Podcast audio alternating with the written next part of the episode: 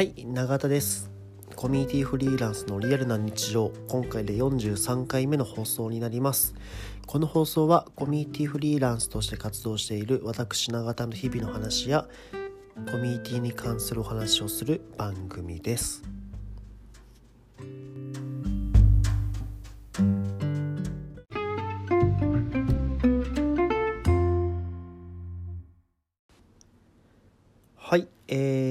僕の周りにですねえっとかなり皆さんが行かれている美容室があります。それがですね北参道にある、えー、ラフルという美容室ですね、えー、ここはオーガニックにすごいこだわっている美容室で、えー、使う、え例えばタオルであったりとか、えワックスとか、まあ、スタイリング剤とかシャンプーとかもですね全てオーガニックにこだわっているというところが特徴な、えー、美容室です。でここはですね、えっと、中村さんっていう方が代表やっていてこの中村さんがですね、えっと、僕がマネージャーをしている和製サロンにのメンバーとしても参加してくれています。はい。で中村さんが僕も中村さんを知ってこの美容室を知った感じになったんですけどこの中村さんはですねその池内オーガニックのタオルを、えー、美容室に導入しているっていうところとか、まあ、すごい池内オーガニック愛がすごい強くてですね池内の池内オーガニックの、えー、運動メディアにですね、えー、出られたというところからかなり、えー、名前が広がったという方です。本当に池内オーガニックが好きすぎてそれに合った、え、洗濯機も導入したという噂でございます。それちょっと見えなかったんですけど、まあ、そういう中村さんがやってるラフルにですね、えー、昨日、えー、和製サロンのメンバーで、えー、遊びに行かせてもらいました。で昨日はお店自体は休業日だったんですけど和製サロンのメンバー限定イベントとしてですね、えー、プロに聞かないとという、えー、シリーズが大ちゃんとして始まりました。まあ、名前の通りですねやはりいろんな情報がウェブとかでバラバラ散らばって何が正しいんだって分かんないこの世の中だからこそしっかりメンバーにいるそのプロの方々に、えー、専門的な話、えー、とか、まあ、スキルの話とかそういったことをみんなで伺おうという番番組っていうじゃなくてイベントですね。で一発目として中村さんのラフルに行かせてもらいました。はい。ですごいいろいろ聞かせてもらっていて僕は、まあ、一人いろんあ、ま、みんながいろんな質問を投げかけてるんですけど、まあ、僕は例えば、えー、パーマ当ててるんでそのパーマに合ったスタイリング剤の付け方っていうところですね。僕本当に無知なのででめちゃめちゃ喋ってるわけでもないのにこの質問するのはおこがましかったんですけどまあ、どういうふうにやるのが一番いいのかというところを聞かせてもらった時に、まあ、実際やってもらったんですねその場で。まあ、本当にそれがすごいもう周りがおおっとなるような、えー、プロの技を見せてもらって、えー、本当にああ俺今まで何も何も正解なスタイリングの使い方しなかったわってことに、えー、気づかされてすごい勉強になりました。でその中ですごいう中村さんがまあいろんなことを教えてくれたんですけどまあ、中村さんのスタンスがすごい僕はいいなと思っていて要はこれが絶対正解ですっていうことをまあ言い切らないですよ。で、まあ、人によってはこれなんかプロなのにそれはどうなんだっていう人いるもしかしたらいるかもしれないんですけどでも中村さんやっぱその人に合った、えー、ものっていうのは間違いなく存在をしていて自分自身がこれを一概に正解ということは違うというふうにえー、説明をしてくれました。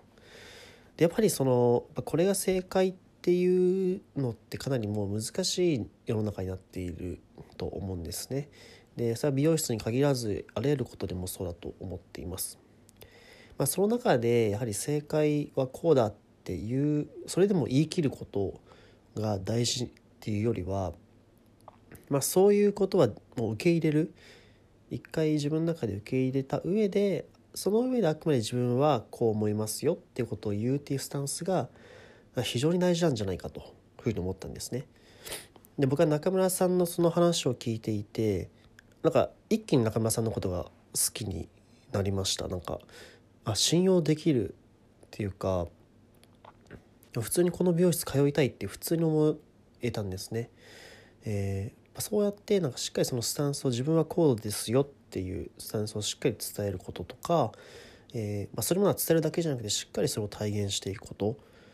でそれもなんか誰かを傷つけたりとかではなくてしっかり全ての意見を受け入れた上で自分の、えー、なんだろうかん持ってる知識考えを伝えていくことみたいなところで、えー、すごい信頼がおける人だなというふうに感じました。まあ、このスタンスって本当に今の時代大本当に大事だなと思っていて、ね、ちょっと昔だと、えー、まあ俺はこうだっていうことがなんかすごいかっこよかったし、えー、いろんな人がついてくる、えー、なあれなんて言うんですか人柄っていうか人間性だと思うんですけどまあ、そうじゃなくて、えー、今というとしっかり、まあ、いろんな意見がこういう多様性が広まっているこの社会の中で、まあ、いろんな意見をさ受け入れなきゃいけないと一方的に絶対こうだってい切るのはすごい難しいしそうじゃなくて受け入れた上ででも自分はこう思うよもちろん自分の意思がない人にやっぱ人はついてこないから、えー、自分の意思はあるんだけどで違う意見も意見は否定しないし、えー、あくまで全ての人を受け入れているっていうスタンスを取ることが、えー、この今の時代における信頼される人の特徴なんじゃないかなというふうに思っています。もちろんなんかね別でその起業家とかそういう皆さんはなんかこういう世界観を作っていくんだっていうところを示すことの方が大事だと思うんでそこはそこで僕も全く否定する気はないんですけどでも僕の周りにいる信頼できるこの人はと思える人たちってみんなこのスタンスは共通して持っている気がします。えー、しっかり相手を尊重していることがやっぱりすごい、えー、素敵だなと思うんですね。なんかえー、っと何でしょうね。すごいツイッターとかでもね、えー、絶対こうだって言って炎上する人とかそういう人に対して、えー、一生投げつける人もたくさんいらっしゃいますけどそうじゃなくて、えー、しっかり、えー、そういう意見に対して、えー、反対意見だったとしても尊重することっていうのが、えー、すごい大事ななんだろういわゆる人間性とか人間力みたいなことの一つの要素なんじゃないかなというふうに思ってます。はい、で中村さんの話を聞いてやっぱ改めてそれを強く感じていて、えー、昨日は参加してよかったなとすごい思った次第です。はい、で本当に髪のことに関しても仲間さんに全部相談したいと素直に思えましたね。これまで僕美容室とかってどちらかとえー、りに行く感じでしたなんか最低限の、えー、なんだろう髪のことは正直自分でもよく分かんないから最低限のなんかこっちが嫌だなと思わなければ僕はそれでいいと思っていてどっちかというとコミュニケーション取る場になっていましたね。で僕自身も東京に来てからずっと同じ病院にもう56年ぐらい通っていてでその人はもう僕のこと何でも知っているという感じなんですね。で本当にそこは何だろう何でも喋ってしまうような一つの居場所的な感じになっていてえー、なんかそれの喋りに行く感覚で、えー、髪を切りに行くというところが結構ありました。はい。まあ、で今回ですねすごい髪のことをいろいろ知ってあなんかなんでしょうまた違う景色が見れたような気がしたんですね。で髪のこととか、まあ、その昨日参加者の中で一人女性の方がいたんですけどやはり女性の方とかやっぱりその自分が多分ネイルするとか化粧をしっかりするとか、えー、髪のセットをしっかりするとか、まあ、そういったところで自分の気持ちが上がる、えー、楽しくなれるっていうことを話していてやっぱりもそうだなと思ったんですね。でやっぱしっかり自分をそういう髪のセットとか、まあ、メンズ、まあ、僕あんまりその化粧とかはしないんであれですけど例えばその服を選ぶとか、あ、そういう些細な装いのところだけでもやっぱ人のテンションを上げられる自分のテンションを上げられると思うとやはりそこはしっかり、えー、一度向き合ってってみることは大事なんじゃないかなというふうに思った次第です。はいなんかね毎日やることだからちょっと僕も少しサボりがちなところではあったんですが、まあ、改めてしっかりセットをし、まあ、教えてもらったスタイリングのやり方とかをしっかりやってみて、まあ、自分なりに、えー、あこれがいいっていうものを見つけまた見つけていきたいなというふうに思いました。まあ、なかなかもういかに僕はどっちかというと楽ができるかって結構考えちゃうタイプ結構ズボラなタイプなので、えー、なんでしょうねもうパワーマかける理由も結構楽だからっていう理由だったりしますね。えー、簡単に動きが出るんでワックスとかも簡単だなと思ってやったりとかしたんですけどまあまあそういうの一回置いといてしっかり正解正解っていうか自分なりのベストを見つけた上での、えー、楽な方法を探っていきたいなというふうに改めて思いました。はい。なんであまりそのえー、っと何でしょうね。髪の毛とか洋服とかまあ時の化粧かも分かんないですけど、まあ、そういったものって、えー、誰しもができる、まあ、一つ自分の幸せをつかむ、えー、些細なことなのかなっていうふうにも昨日感じたので、まあ、今一度そこをすごい、えー、自分なりに見つめ直していきたいなというふうに思いました。まあ、服に関しては僕はもう結構明確な、えー、購買基準があるんで、まあ、それはでも本当にそれができたおかげでその服を着るだけでもなんか僕の中のテンションが一つ上がったような気がするし、えー、人に会うのもより楽しくなったような気がしてるんで、まあ、今度は一回髪の髪っていうところに一回目を向けてみたいなというふうに思っております。はい、これで自分がどういう変化があったとかまたこの音声配信とかでお話しできればいいなというふうに思っております。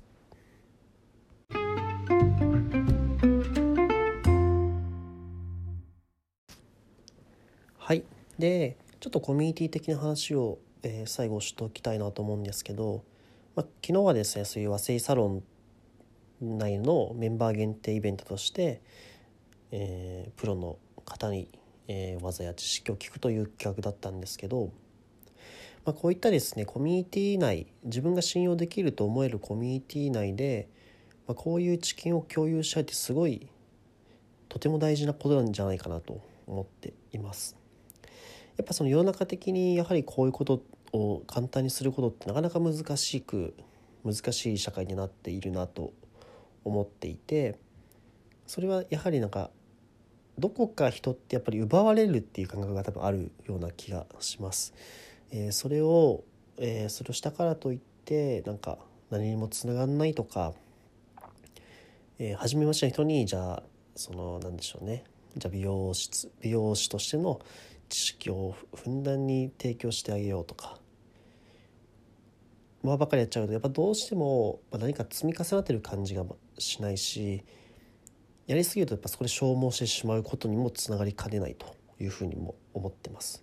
まあ、そうじゃなくてしっかり自分、えー、が信頼できる人に対して、えー、惜しみなく、えー、自分が持っている知見を共有することっていうのが、えっと、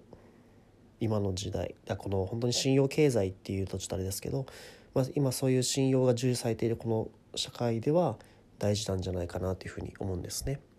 でそれの、えー、じゃあ積み重ねっていうじゃあどういうとこで感じるのかっていうとそれは僕は一つコミュニティなんじゃないかなと思っております。その和製サロンに対して貢献したとか和製サロンメンバーに対しての和製サロンメンバーのまるさんに対してしっかりこういうことを伝えられたとかなってくるとやっぱそれがいろんな形で返ってくると思っています。えー、例えば、まあ、僕は今回こうやっていろいろ教えてもらったので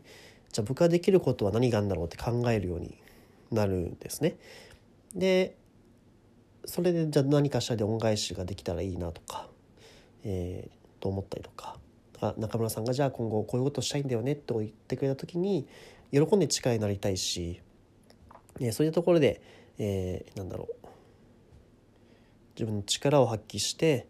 えー、恩を返せたらいいなというふうに素直に思いますそうやってなんかいろんなものが巡り巡って、えー、コミュニティ内の恩の循環なんて言えばいいんだろうな恩送りみたいなことが恩送りの循環みたいなことが生まれる生まれていくんだろうなと。でまあそうなってくると何が生まれるかっていうとやっぱりコミュニティの経済圏が生まれていくというふうに思うんですね。でそれをやろうとして、まあ、去年いろいろ去年じゃないなえっ、と2年前ぐらいか2年前ぐらいにいろんなコミュニティポイントのサービスがたくさん出て、えー、いろんなチャレンジを皆さんしていたんですけど、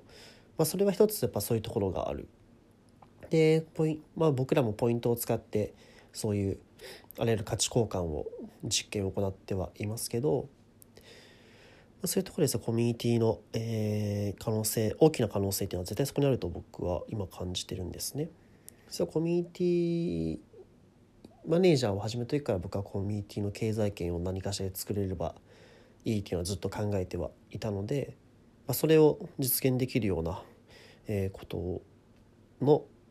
えー、まず根本的な大事な考え方なんじゃないかなと思ってます。はい、うんなんか受けその貢献した側がどうその事実を受け取れるかっていうのが大事だなと思っていて要は搾取されたって感じるのか貢献できたと感じるのかってこれ何が違うんだろうみたいなと思った時に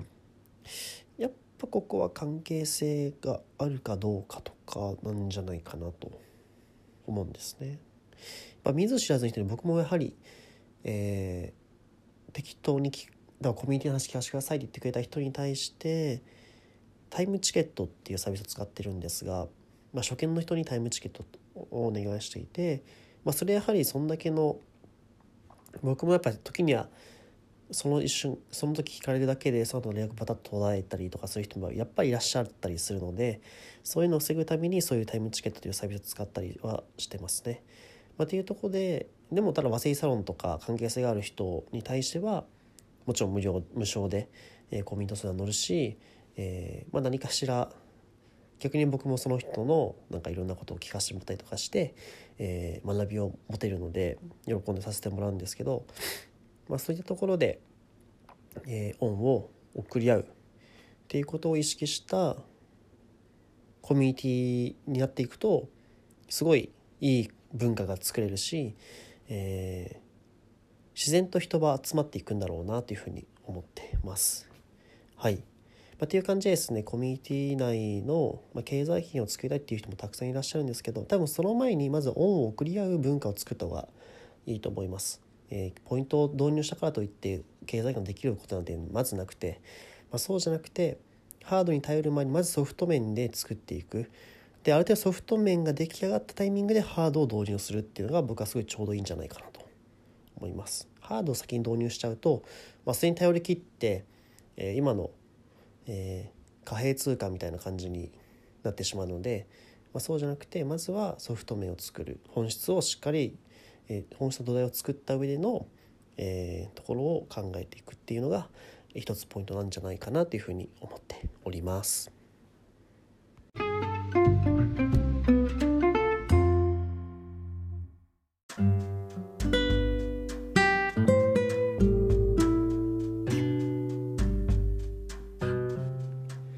はい、えー、コミュニティフリーランスのリアルな日常、えー、43回目の放送でした、えー、今回は美容室ラフルさんで学んだことをお話しさせてもらいつつ、えー、コミュニティ内の、えー、でのオンの送り合いっていうところの価値のお話をさせてもらいました。はい、えー、難しいですよね。なかなかとはいえその循環を作る生み生み始めるっていうのは結構難しいので、えー、それはかなりコミュニティマネージャーのとかコミュニティオーナーと、まあ、運営のですね運営の腕の見せ所だと思います。恩を送り合ってねっていうだけではやはり送り合うことなんかまずないので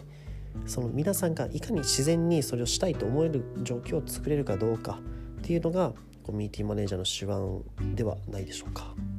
はい。で、えー、この放送はですね Twitter や質問箱の方から皆さんのご意見ご要望を承っております、こういう話を聞きたいとかえー、こう思ったよとかそういうことがあればお気軽にご連絡いただければ幸いです。はい、では本日も聴いていただきありがとうございました。バイバーイ。